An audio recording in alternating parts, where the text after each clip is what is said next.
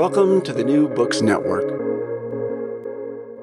Kohts was really a pioneer. She lived in Moscow in very dark times under Stalin. And she had a young chimpanzee, and she wrote like seven books, I think, all in Russian. And one of them was finally translated into English, in which she describes her uh, encounters with uh, Joni, the chimpanzee. And Joni showed a lot of reactions that I would call empathy, even though she doesn't use the term for that. And even though in those days, certainly you wouldn't talk, talk about empathy in animals, but Joni was very empathic. And so one of the things that she describes is that if the chimp escaped from the house onto the roof of the house, there was no way to, to get him down. She, she could hold out bananas and she could hold out all sorts of goodies and the chimp would not come down. But if she cried, if she sat down in a chair and she started sobbing, then Joni would come down and he would rush down and put an arm around her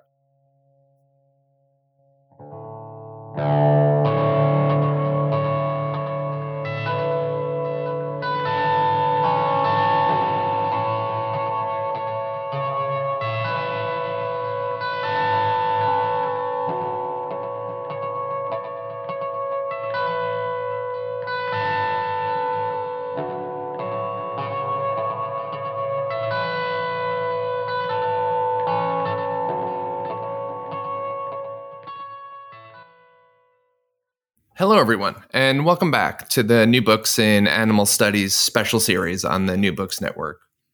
My name is Mark Malloy, and I'm the reviews editor at Make a Literary Magazine. The focus of my contribution to this Animal Studies special series will be animal rights. I'm talking today with Professor Frans de Waal. Professor de Waal is a Dutch American biologist and primatologist known for his work on the behavior and social intelligence of primates. His first book, Chimpanzee Politics, compared the schmoozing and scheming of chimpanzees involved in power struggles with that of human politicians. Ever since, de Waal has drawn parallels between primate and human behavior, from peacekeeping and morality to culture. His scientific work has been published in hundreds of technical articles and journals, such as Science, Nature, Scientific American, and outlets specializing in animal behavior.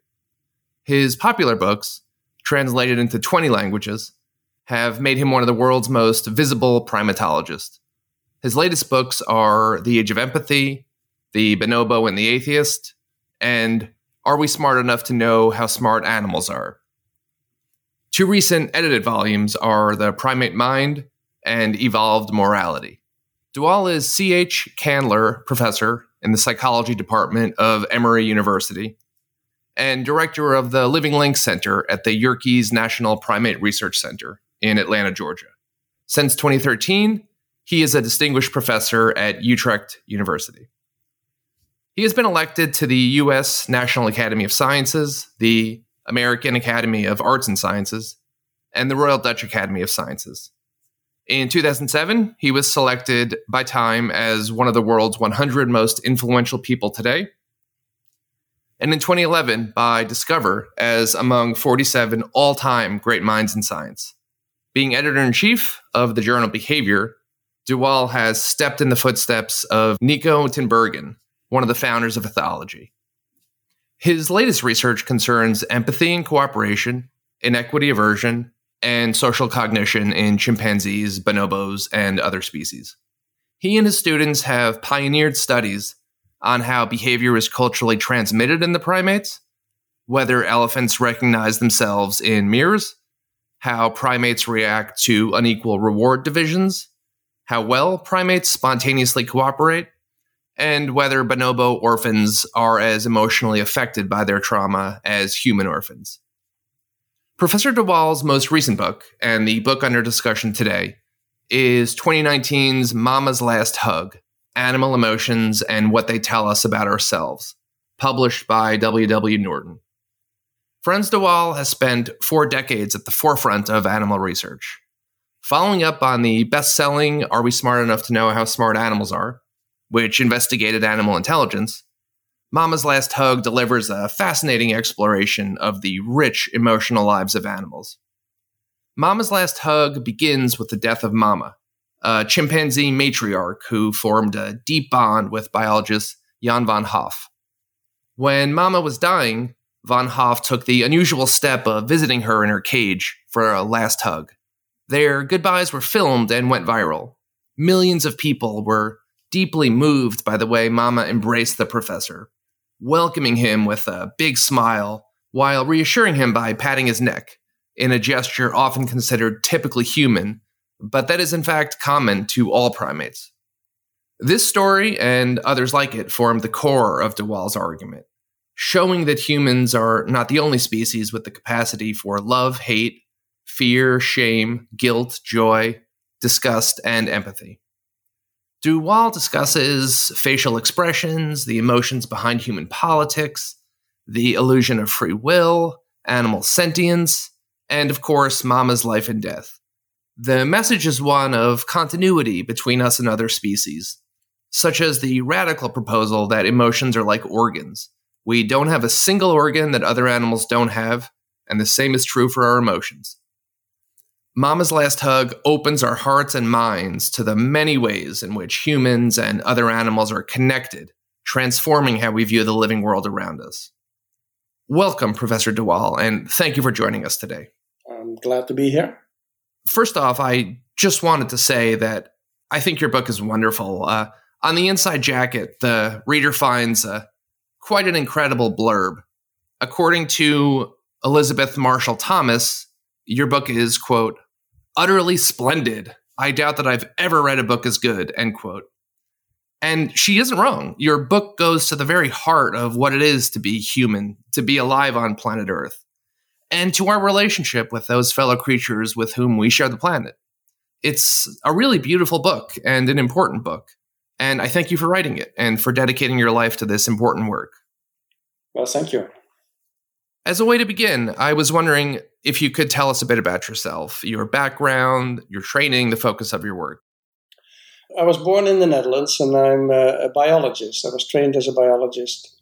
So that's already right away a, a bit of a difference with most experts of animal behavior in the US, which are usually psychologists or sometimes anthropologists. The biologists, they have a tradition called ethology.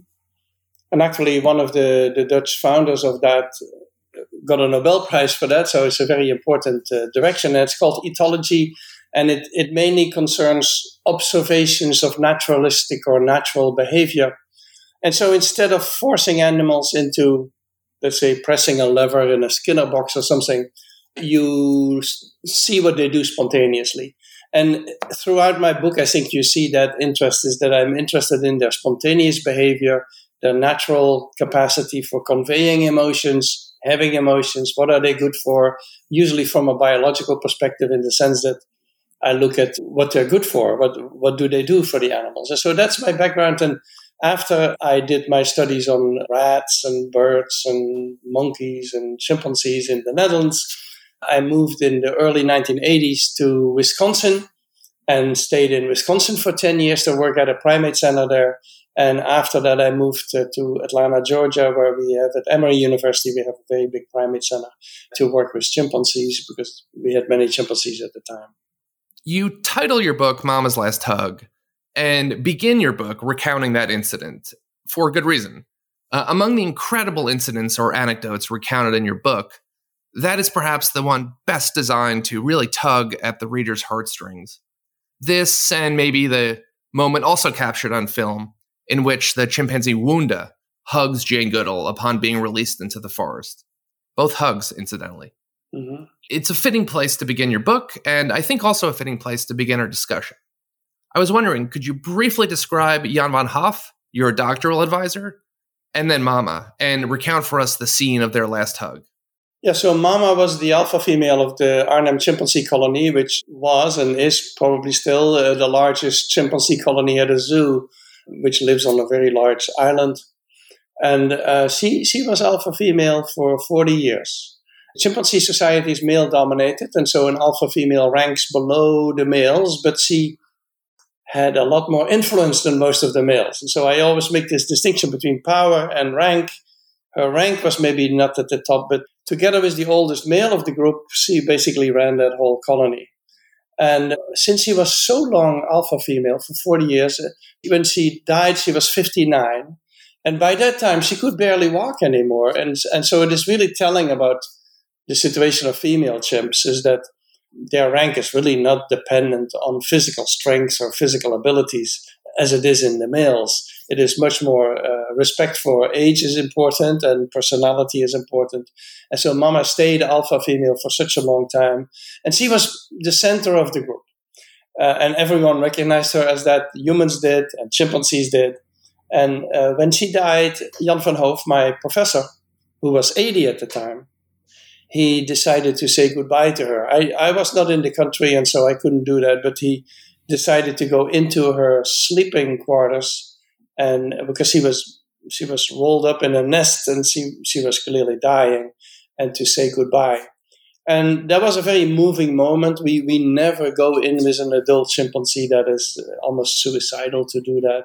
They're much stronger than we are and so we normally never do that and jan had never done that in his life before but he um, decided to visit her and it resulted in an embrace between the two, which was filmed and which was put on the internet and went viral. And I think probably 100 million people have seen that. Uh, a very moving moment. And it was also shown on, on Dutch national TV uh, with, with an interview with Jan and so on. And so it was a very interesting moment. What, what struck me, and that's why I took that as the title of the book, is not only that people were very moved, which I could fully understand, I was very moved by the video clip, but that people were surprised. P- people were surprised that the expressions of a chimpanzee and the moment and the embrace were so human like. They, they were almost like two humans. That's what people would say. And I thought, well, we have been saying for 50 years that chimpanzees are our closest relatives that the DNA shows that they're 98.5% identical to us why would you be surprised that their emotions are also very similar to ours? And so people were surprised by the expression, and especially Mama tapped on the on the neck and the shoulders of Jan in order to calm him down, which is a common way of chimpanzee females to calm down a crying juvenile. And so she, she basically calmed down my professor because he was, I think, a bit nervous getting in there, which was typical her uh, her personality, I think. And so I took that as the title in order to explain that, that all the facial expressions, all the gestures, basically everything we do every day when we talk with our friends uh, are, are things that you also see in the apes. They're, they're almost identical. And so I took that as the starting point to explain uh, about the emotions of animals. I, I am not personally a, an especially emotional person, but I teared up reading your account of this and also watching the video. It's all very moving. If the listener wants to Google it, the name of the YouTube video is Jan van Hooff, H O O F F, visits chimpanzee mama, 59 years old and very sick, emotional meeting. That's the name of the video. If you want to Google it, just Google Mama 59 Hug or Hooff, H O O F F, Mama Hug. And for the Jane Goodall hug, just Google Jane Goodall releases chimp. The Jane Goodall hug is interesting. That's uh, with a, a, chimpanzee who is being released.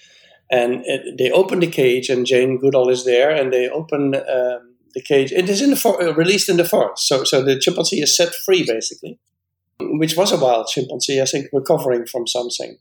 And uh, instead of walking off, I think the chimpanzee Wounda did did walk away, but then she returned quickly and she hugged uh, Jane Goodall and then she went off. And I think it's an interesting act of gratitude, probably, in the sense that we have now many observations of gratitude in animals. And that probably this female realized, oh, yeah, I cannot just walk away from this. I, they just saved my life, basically, because they treated her for a long time. I cannot just walk off. And so she, she came back to hug her rescuers. One of the things that I hope we get to is how similar these emotional behaviors of chimps and other animals is to human behaviors. And as you said, this really shouldn't be a surprise. Their behaviors are very human because they're closely related to humans and vice versa.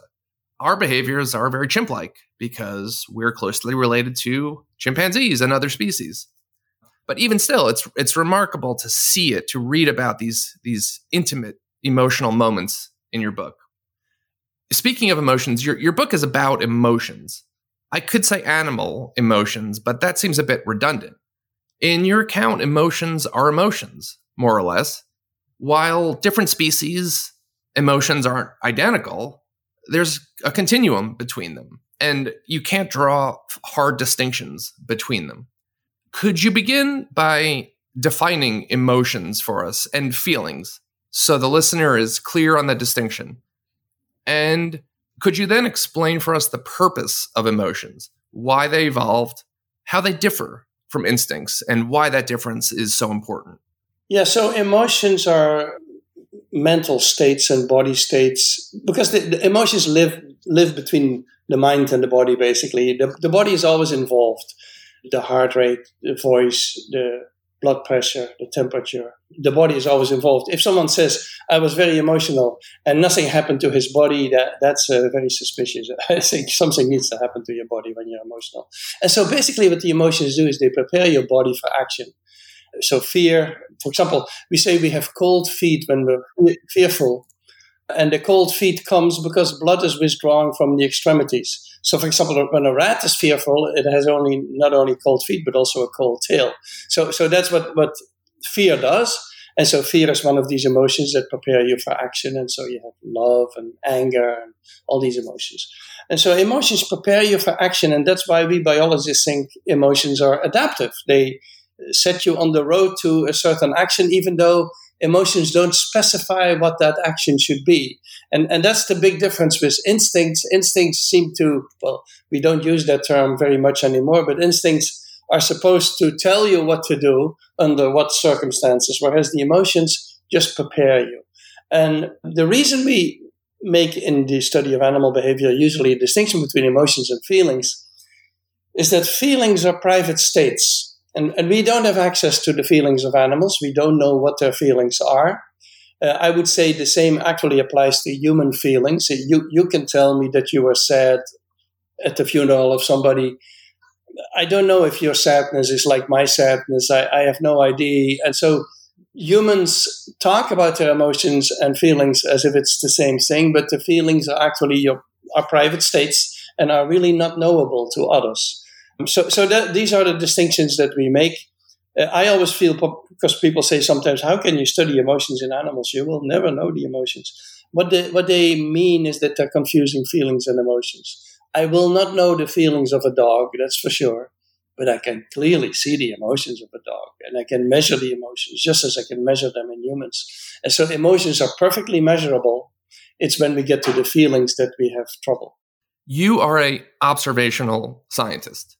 You write, quote, For me, observation trumps any theory. What animals do in real life always has priority over preconceived notions about how they ought to behave.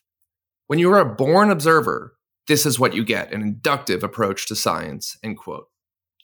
Could you talk to us a bit about observation, uh, about the differences between fieldwork and controlled experiment, and the benefits each brings?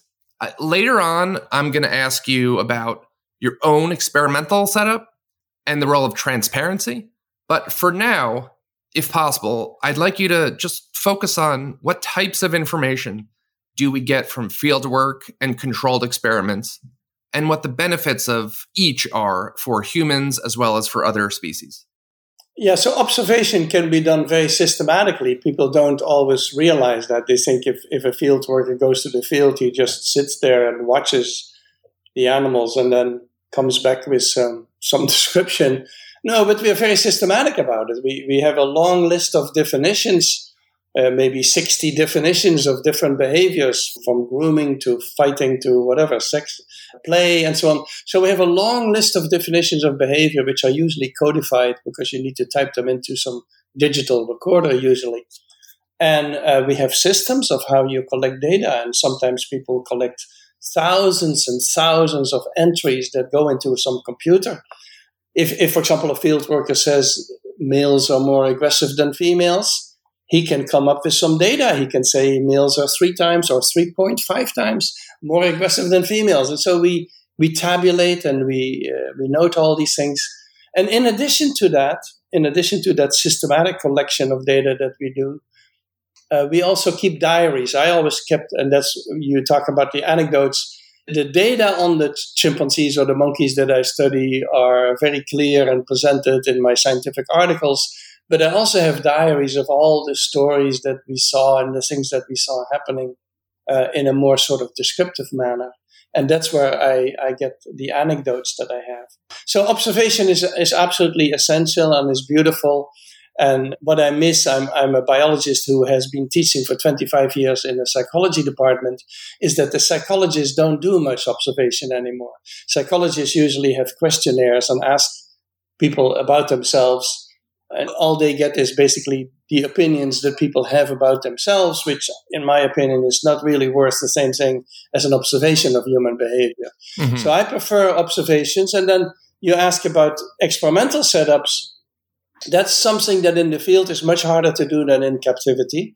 Field workers sometimes try to do experiments, but there's also quite a few field workers who don't like to do experiments because their goal is to study the natural, undisturbed behavior of their animals. And so, if you're going to set up experiments, you're messing with them, and they don't like to do that.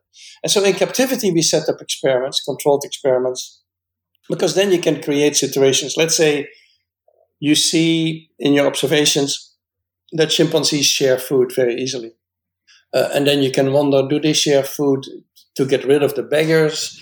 Do they share food because they can't stand all the whining and begging that these individuals do?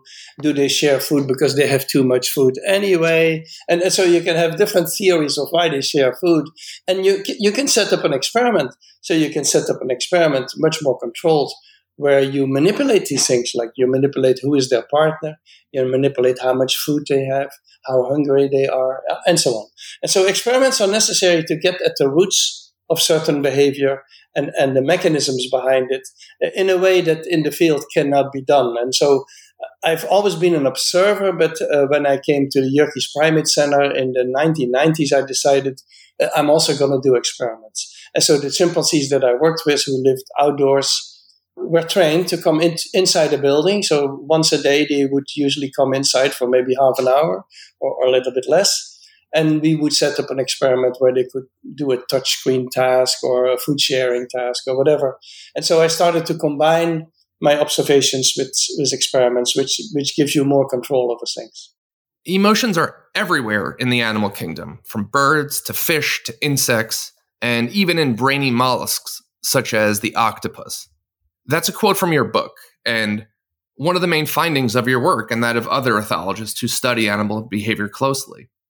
Again, you write, quote, more and more I believe that all emotions we are familiar with can be found one way or another in all mammals, and that the variation is only in the details, elaborations, applications, and intensity, end quote. And again, elsewhere you write, quote, a radical proposal. Emotions are like organs. They are all needed, and we share all of them with other animals. In the same way that every part of our body has its purpose, Every emotion evolved for a reason. None is more basic than the others, and none are uniquely human. End quote. I'll be asking you about a few specific examples in the coming questions, but for the time being, would you quickly just summarize for us our general understanding of emotions in animals? Yeah, I think that statement that I made there relates to the, the idea of six basic emotions. So Paul Ekman, who, who's one of the pioneers of studies of human emotions and human emotional expressions, a psychologist, he proposed that there were six basic emotions because there were six facial expressions that we can find all over the world that are universally human, like for fear and, and anger and so on. And that we can also find equivalents in other species. And he said these six basic emotions are the emotions that are biological, that we have as humans, and that you can also find in other species. Uh, the, all the other emotions uh, are called secondary emotions and are uniquely human. Many people consider them uniquely human. And so they basically say animals have six emotions and that's it. Uh, we humans, we have 25 or 30 or how many you, whatever you want to make. And I think that's total nonsense. I, I totally disagree with that. And the fact that we can, cannot find a facial expression for certain emotions doesn't mean that it's not a basic emotion. Let's say, let's say an emotion like love love seems to me quite important. most people think it's maybe the most important emotion. Uh, and love does not fall under the six basic emotions because there is not a specific expression, specific facial expression for love. Now, love and attachment we have measured in animals for ages, and, and there's excellent data now that actually the attachment system of rodents uh, through oxytocin and so on is very similar to that in humans, and they have they, they go through similar depressions if the attachment partner is gone, and so on. And so, love and attachment uh, is an emotion that we share with other species, and even though they don't fall under the six basic emotions because of the facial expression business I think we should counter. And so I, I make the point there that um, there's so many emotions that are not listed as basic. So, for example, hope and gratitude and guilt and shame and embarrassment. And well, well there's tons of emotions that, and love, as I mentioned. There's tons of emotions that are not listed under the basic emotions and that are that we share with other species. And in fact, I don't think that there is any emotion in the human that we don't find in other species. Uh, there may be some, like let's say religious emotions or something, some some that are not so highly relevant, in my opinion, in daily life, daily social life. But um, most of the basic social interactions that we have uh, in daily life, we, we use similar emotions than other species. The reader of your book really comes away from it with an undeniable sense that we're looking at the same canvas here across species. I don't think we need to spend too much time on it, but I do think it's worth just briefly addressing the rather poor performance of the sciences for most of history in terms of the study of animal emotions and intelligence. Now, I don't mean to place judgment here. You yourself stress that readers, quote, should keep in mind that without the scrutiny typical of science, we'd still believe that the earth is flat or that maggots spontaneously crawl out of rotting meat. Science is at its best when it questions common perceptions, end quote. This is absolutely true, undeniably true, full stop. But still, there's skepticism and then there's denialism. And indeed, you coined a term anthropo-denialism for people that deny inner lives for animals. Would you quickly walk us through the history of denying emotions or intelligence to animals? Famously, there's Rene Descartes in the 17th century, who argued that animals are simply automata with no thoughts or emotions. And then in your book, we get up to the behaviorists in the first half of the 20th century. And more recently, through the socio biological theories of the 70s and 80s that focused exclusively on selfishness and aggression in animals. So for a long time there there really was a concerted effort to deny that animals had interior lives at all, whether that be intelligence or emotion. That's surprising, counterintuitive, it's interesting, and obviously it's tragic. So I'm curious to hear your thoughts on that. Yeah, it's, it's interesting that Darwin wrote a whole book. It's called The Expression of the Emotions in Man and Animals. And in Darwin's days, in the 19th century, in his days, it was perfectly fine to talk about the emotions of animals. And everyone accepted that that was a possibility. Then the door got slammed shut by the behaviorists, Skinner and his followers, for one century, for one long century uh, previous century, we, we didn't talk about animal cognition. Animals did not think, they did not have feelings. They had only behavior, and that's why they're called the behaviorists. And all this work that previously happened on animal emotions and animal thinking was sort of dismissed as anthropomorphic. That was the term, that was the big insult that as soon as you said that animals did something smart or had feelings, you were uh, being anthropomorphic. You say your dog is jealous, you're being anthropomorphic. You shouldn't use that kind of terminology. And so that's the dark age that we went through. And behaviorism had a lot of influence in the US, had less influence in, in Europe because we had the ethologists, the, the biologists there who had a different view, but still also dominated over there. And uh, as a student, I was trained. You, you don't talk about animal emotions. You can talk about animal motivations, uh, but not about emotions.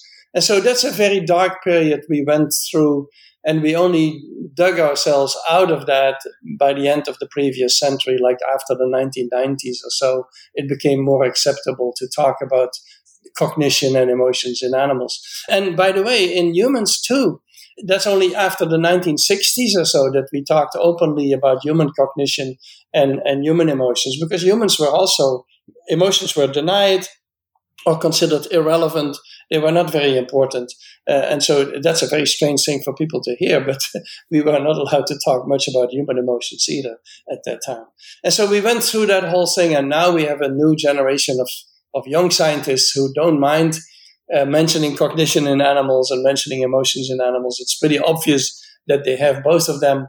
And, and so behaviorism is now finally being forgotten. Behaviorism was basically anti evolutionary. Skinner was not interested in evolution. Skinner was not interested in neuroscience. Uh, it was very non biological. So, for example, for the behaviorists, all animals are essentially the same because all animals have conditioned uh, reflexes, conditioned impulses. And so uh, it's all based on uh, reward and punishment, basically, associative learning, which is, I'm not denying that it's important. I think it's extremely important stuff. But to reduce all animal and human behavior to that was really not possible. And that's why they're failing. And that's why uh, that whole direction is now fading. Okay. In juxtaposition now to behaviorism, I'm wondering if you would recount a couple of anecdotes from your book that I think swiftly dispatch such casual disregard of the idea that animals have emotions or interior lives. The first story I was hoping you could tell is that of Nadia Ladygina Kohts and the response she got from her adopted chimp Joni when Kohts fake cried. Yeah, so the um, Kohts was really a pioneer. She lived in Moscow in very dark times under Stalin. And she had a young chimpanzee, and she described, um, she wrote like seven books, I think, all in Russian. And one of them was finally translated into English, in which she describes her uh, encounters with uh, Joni, the chimpanzee. And Joni showed a lot of reactions that I would call empathy even though she doesn't use the term for that, and even though in those days certainly you wouldn't talk talk about empathy in animals, but uh, Joni was very empathic, and so one of the things that she describes is that if if the chimp escaped from the house onto the roof of the house, there was no way to to get him down. She could hold out bananas and she could hold out all sorts of goodies, and the chimp would not come down. But if she cried, if she sat down in a chair and she started sobbing. Then Joni would come down and he would rush down and put an arm around her. And if someone was in the neighborhood, he would try to attack that person because clearly it was caused by somebody. And so he, he was very protective and uh, very empathic. And that impulse was much stronger than his desire for food. And so, so it's an interesting uh, reaction. And, and of course, I've done a ton of research on uh, on empathy in animals. Uh, we did a lot of studies on what we call consolation behavior. And basically, what Joni showed was consolation behavior, the way we, we documented in, in, in many of the apes. In that same section, there's a passage that, that I found quite humorous where you're talking about follow up studies. And in one study, the researchers were studying the empathetic concern of children and the researchers accidentally discovered the same response in dogs. What I think happened was there was either a parent or one of the researchers started to fake cry to see how the child would respond, to see if the child would have an empathetic response. And out of nowhere, you know, out of from another room, the dog runs in, puts its head in the parent or the researcher's lap, and starts consoling them.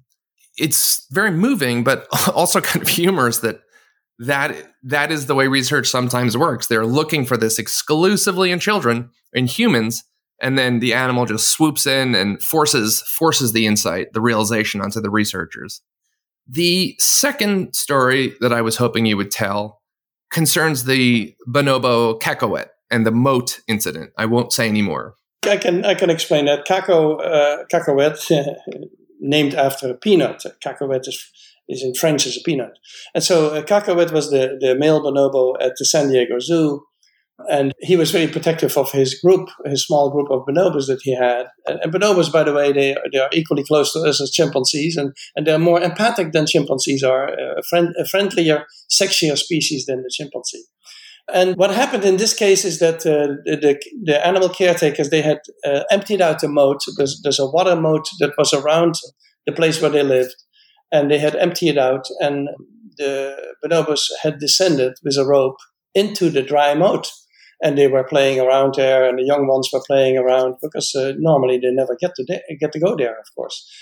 Uh, when the caretakers went to the kitchen to turn on the water faucet to fill up the moat again, it was clear that uh, knew exactly what they were going to do. He had seen it, of course, uh, of course, uh, uh, many, many times, and he started yelling and screaming at them and waving his arms, uh, warning them that they shouldn't be turning on the water faucet. And so the caretakers went outside and looked at the moat and saw that there were several young bonobos in the moat. And so he was he was preventing them from doing something stupid like filling up the moat while there were young bonobos in there. And then Cacahuète went in there and he, he descended the rope and he made sure that um, all these young bonobos were out there, out of the out of the moat before uh, the caretakers filled it up. And so he saved basically these young bonobos that way. And and it shows very much how bonobos understand the causes of and the consequences of actions and how concerned he was about these young bonobos. And uh, yeah, so that's that's an act of understanding uh, the sequence of things, so to speak. Also, I mean, this is almost too obvious to be worth mentioning, but you also have communication. He's clearly communicating to the humans. There is something you need to know about. It's very urgent. Please, may I get your attention? Something serious is happening, and I need you to respond. I need you to take action about it. So, there's also an awareness in the bonobo of humans as individuals with their own interior lives who can understand and acknowledge his communication and respond to it. Another amazing incident that I won't ask you about, I'll just I'll just recount it, is the rainy day incident and Wolfgang Kohler. You write, quote, two chimps had been shut out of their shelter during a rainstorm. Wolfgang Kohler, the German pioneer of tool use studies, happened to walk by and found both apes soaking wet, shivering in the rain. He opened the door for them. Instead of hurrying past him to enter the dry area, however, the chimps hugged the professor in a frenzy of satisfaction. End quote. So your book is just full of these accounts of incidents that are suffused with emotion. There are far more than we're going to be able to cover today. But though your book is primarily about emotions, it's also quite informative in terms of animal intelligence. Now, I'll just add an obligatory note here that intelligence and emotions are not mutually exclusive and are in fact intimately related, uh, but still they can be and have historically been studied separately, and so we can discuss them separately. We learn in your book that some animals have triadic awareness, which means not only that they understand their relationship to others, but they also understand the relationships between others. And not just between other animals of the same species, but between other animals of different species. I think of the example of, I believe it's a chimp who was aware of the head of the zoo, and all the chimps paid deferential respect to the head of the zoo because they saw that the other humans were deferential around this person. We also learn that animals have impulse control, that they can plan for the future, and that they appear to even have inferential reasoning. Could you quickly tell us about Chrysippus's dog and then about the related studies of inferential reasoning conducted more recently by American psychologists David and Ann Premack and their chimpanzee Sarah concerning fruit in boxes?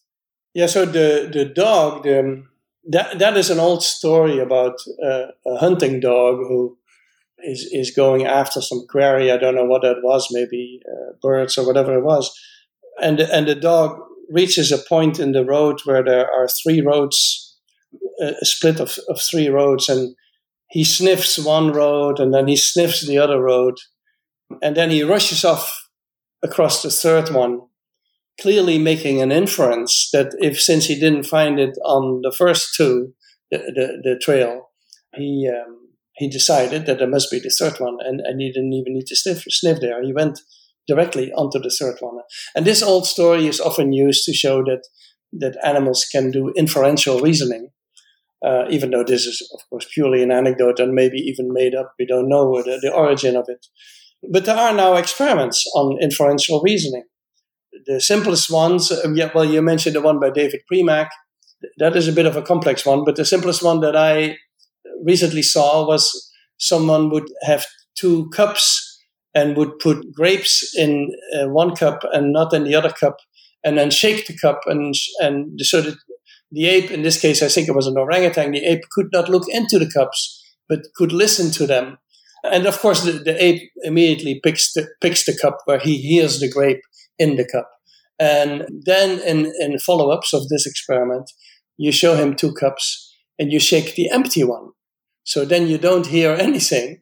Uh, then the ape very often picks the other one, uh, inferential reasoning here, thinking that since the other one is empty, this one must be full. And so they do this kind of experiments on inferential reasoning. Uh, we do all sorts of experiments. We also do experiments on planning, for example, where you where you give apes a tool that they cannot use immediately. So, so they, they have the choice between a reward a tool that they can use right away to get some, some other reward, and a tool, a third tool that they can use tomorrow to get something much bigger, so much more important reward, and see what the ape does. And there are many apes who pick the, the, the third option. They pick the one that they can use tomorrow, and they keep it with them, and they sleep with it.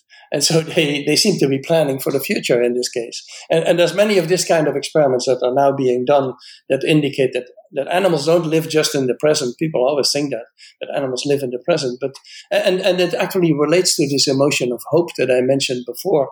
Is if you pick a tool like this that that you know tomorrow will give me a big reward, there must be hope and expectation involved in this case. And so there's the, emotionally, it's also very interesting what they do. Related, it's very humorous in your book when you're contrasting the behavior of different animals and children during the marshmallow test which I believe is some variation of you put a candy in front of someone and you say the longer they can wait, the more candy they will get. So the test is to weigh the immediate pleasure of eating the candy right now versus the greater later gratification of having 10 candies down the road. And what re- the researchers found was that the children and animals not only had equal success at this task, I think they averaged in, I think you say in your book around 18 minutes, but they also had equal coping strategies in the attempt to postpone longer. They looked away, they didn't look at the candy, they attempted to amuse themselves with other things. They tried to find games to play or puzzles, toys to play around with, anything to get their mind off the candy. Mm-hmm. Yeah, the, the marshmallow test has been done with apes. It's an interesting test because it's a test of self control and impulse control. And, and, people often think that animal emotions, yes, maybe animals have emotions, but they have no control over them like we do. Uh, they, they, they just have emotions and they just have to follow them. They're the slaves of their emotion, which, which is total nonsense because animals need to control their emotions. If, if, if a cat, for example, sees a mouse in the distance, the cat cannot just rush over to catch the mouse. The mouse will be gone by the time the cat gets there. The cat needs to sneak up. And so con- control the impulse and, and, take its time and uh, sneak up to the mouse and take maybe half an hour to get close to it and then pound. And so impulse control is found all over the animal kingdom. And the marshmallow test is a good example. So what they do with the apes is they give them a machine and from the machine drop candies. Every 30 seconds, a candy drops into a bowl. And the ape has learned that if he removes the bowl with all the candies, the stream stops. And so he has an interest in waiting as long as he can. And, and the apes, just like children, they can wait about 15 minutes with these things. And so the impulse control of an ape is basically the same as that of humans. And, and we can see that kind of impulse control all the time in their social life because they live in hierarchies. They have a hierarchical society. And so, uh, if, if you're low ranking in a hierarchy, of course, you need to control your impulses, otherwise, you get into trouble. And so, that happens all the time. Could you talk to us briefly about the question of conscious sentience and whether animals have it. You write that, quote, sentience in the narrow sense implies subjective feeling states, such as pain and pleasure. When we get to species equipped with brains, sentience becomes far more likely. Elephants, apes, dogs, cats, birds, crabs. If arthropods feel pain, as experiments imply, we should consider them sentient in the sense of having subjective feeling states.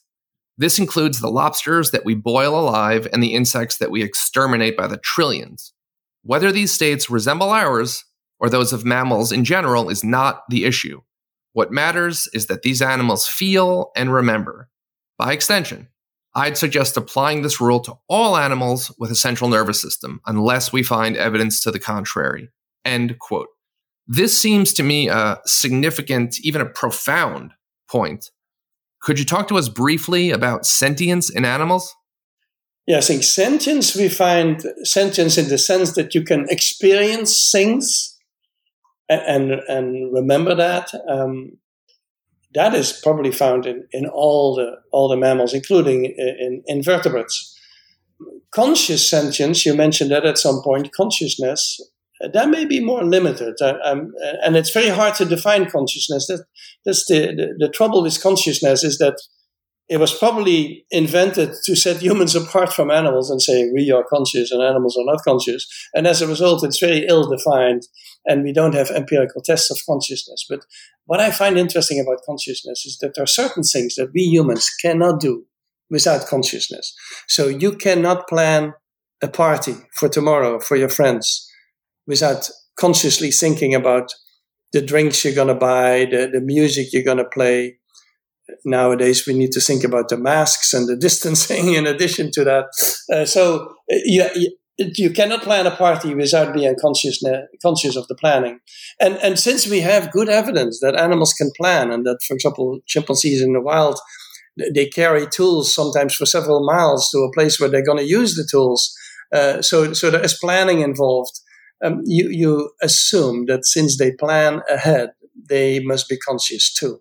And so consciousness, I think, is not limited to our species and maybe actually quite widespread. It's hard to measure, but we have some indi- indicators for it. And all this discussion about consciousness and, and sentience, of course, has moral implications also. That's for me the interesting part of it is that we have for a long time treated animals as if they are rocks. We can do whatever we want with animals. They, we, we, are, we, are, the boss of the world, and, and, and, we are the only ones who are conscious, and the only ones who feel, and the only one, ones who are intelligent. And then you can do with animals whatever you want. And so maybe all these theories of the behaviorists, which, which made animals look stupid, were maybe also very convenient first. We felt, we felt it was very convenient to think like that about animals. And I think we need to start di- thinking differently about animals. We cannot do everything we want uh, we can also do with the world everything, the planet, everything we want. We, we also had that attitude, which is now coming back to bite us with the climate change and the virus and everything. Uh, and so we need to become a bit more modest. I sometimes look at it as a flaw of Western philosophy and religion. Western philosophy teaches us that we humans are not really animals. We are something else. I don't know what we are, but we are not animals. We are a separate category. And and that's a flaw in Western philosophy that it has been very popular to think like that about humans, as humans as separate from nature, but it is, is causing all sorts of trouble. And I think um, we need to abandon these views. That's a great transition, actually, into my last question. I'm wondering if you would briefly talk to us about the future of animals in research. Your book presents at least two possible visions for how this could look. One concerns study design. You write, quote, many experiments could be done on a volunteer basis, provided they are enjoyable for the animals. At the Primate Research Institute in Japan, the outdoor enclosure has cubicles that the chimpanzees can enter anytime to work by themselves on a computer screen. They can also leave anytime they want, end quote.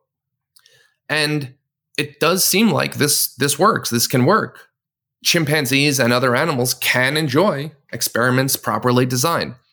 Speaking of your own chimpanzees at the Yerkes National Primate Research Center, you write, quote, The quickest way to get chimpanzees to enter our cognition building at Yerkes, which they do on a voluntary basis, is to move past their outdoor enclosure, pushing a service cart carrying a computer. The chimps burst out hooting and run to the doors of the building where we do the testing, lining up to get in. They're eager to spend an hour of what they see as fun and games and what we see as cognitive testing. We don't even have to reward them for their performance. For them, touching images and solving puzzles are enjoyable in their own right. End quote. Your second vision concerns transparency. You write, quote, it is absolutely essential to bring animals out of the shadows. We barely know what's going on at many places, which makes it easy to act as if nothing's the matter. We need research facilities with open door policies. End quote. How feasible do you think such a future is? And what do you think would be required from the listener or reader of your book to help make sure these two things happen? Yeah, so transparency is absolutely essential also for the agricultural industry, I would say. It's not just a, that's where the bigger numbers are, the, the billions and billions of animals that we, we have in agriculture. In research, we have maybe millions. In zoos, we have maybe thousands. And, and so when people get very worried about a zoo uh, and say, I don't like zoos, it's so terrible, a good zoo is like a paradise compared to a pig farm. And so people should should choose their targets, and and the main target should be agricultural facilities and also research facilities should be open. Uh, maybe not all parts of it, but uh, we should be proud to show them and how we keep the animals and and and there are movements in that direction. Even neuroscientists, you would think neuroscience requires invasive research. It doesn't anymore. There are certain facilities now that have, for example, monkeys implanted with chips and and you can follow them with, with video cameras and follow uh, and even do some neuroscience on them and get information on on their brain activity while they're behaving socially with each other. And so uh, there are different ways of doing things and it should all be set up in a way that takes the interest of the animals into account. So smaller numbers of animals should be used and they should have more liberty and and more social contact instead of sitting in single cages, as is often the case still at certain places. And, and, and I, I think all of that is possible if people uh, are willing to go that route. But many scientists have been trained in the old ways, and they think the old ways are the best ways. And um, as a result, the animals are suffering, in my opinion. And, and so that's that's the research side. Uh, I think the research facilities could be much more open than they are nowadays. And agriculture, for sure, they they if if you uh, buy a piece of meat at the supermarket, for example, you should be able to know exactly how that animal was kept and, and where that animal lived and where it comes from. And, and there should be maybe a, a scan bar on the, on the piece of meat so that you can uh, look up in your cell phone where that animal comes from and how it lived and, and have an independent agency, not the farmer, but an independent agency who shows you a photo or a video of how these animals were kept. It's a nice vision. I confess that I'm one of those people who is hoping for a cruelty free future in terms of food whether that means a purely vegan diet or perhaps lab grown meats if those can be done in a way that is not too impactful on the climate. Mm-hmm. But in the interim, I think that idea of barcodes through which people can see inside the plant, see what the conditions are, at the very least, I think that would immediately put pressure on the meat producers to change their facilities and improve the lives of those animals to whatever degree is possible under those conditions. So, in the interim, I think that sounds like it would be an immense step in the right direction. In the medium to long term, hopefully we continue moving away from the current system and move towards a cruelty free future. Professor de Waal, thank you so much. We've already taken up a lot of your time. To wrap up, could I just ask, is there anything you're working on now that you'd be willing to share with us? Well, I'm working on a book on gender at the moment. So uh, I thought, let's take a topic that is not controversial. so I'm, I'm, I'm, looking at uh, gender differences in the primates. And, you know, people in the primates, they have the impression that uh, in all the primates, there's a, there's a male boss and he owns the females, and that's how the primates are organized, which is really not the case. Uh, many primate females they have sort of autonomous lives. They, they they live with other females. They travel with other females, uh, and the males are are off to do other things. And so uh, it's um, it's not as simple as people think it is. And so uh, I'm trying to explain in the book what the gender relationships are in, in other primates and how that relates to ours. That sounds wonderful. And I, I don't think it should be too controversial. I hope it shouldn't be too controversial. Um, I think it sounds necessary. I think we need a book like that. I look forward to it, and perhaps we could speak again down the road about that. Yep. Professor de Waal, your book is a wonderful introduction to this important and fascinating subject, and I highly recommend it to all of our listeners. Thank you so much for writing it and for your time and insights today. It has been such a pleasure speaking with you. Yeah, you're welcome.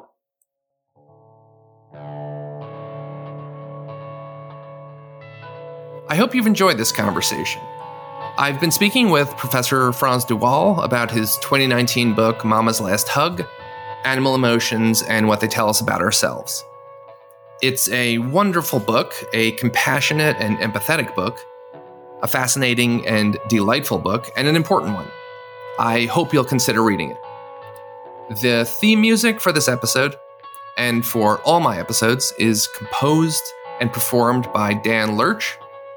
I'm Mark Malloy, and you've been listening to the New Books in Animal Studies special series on the New Books Network. See you next time.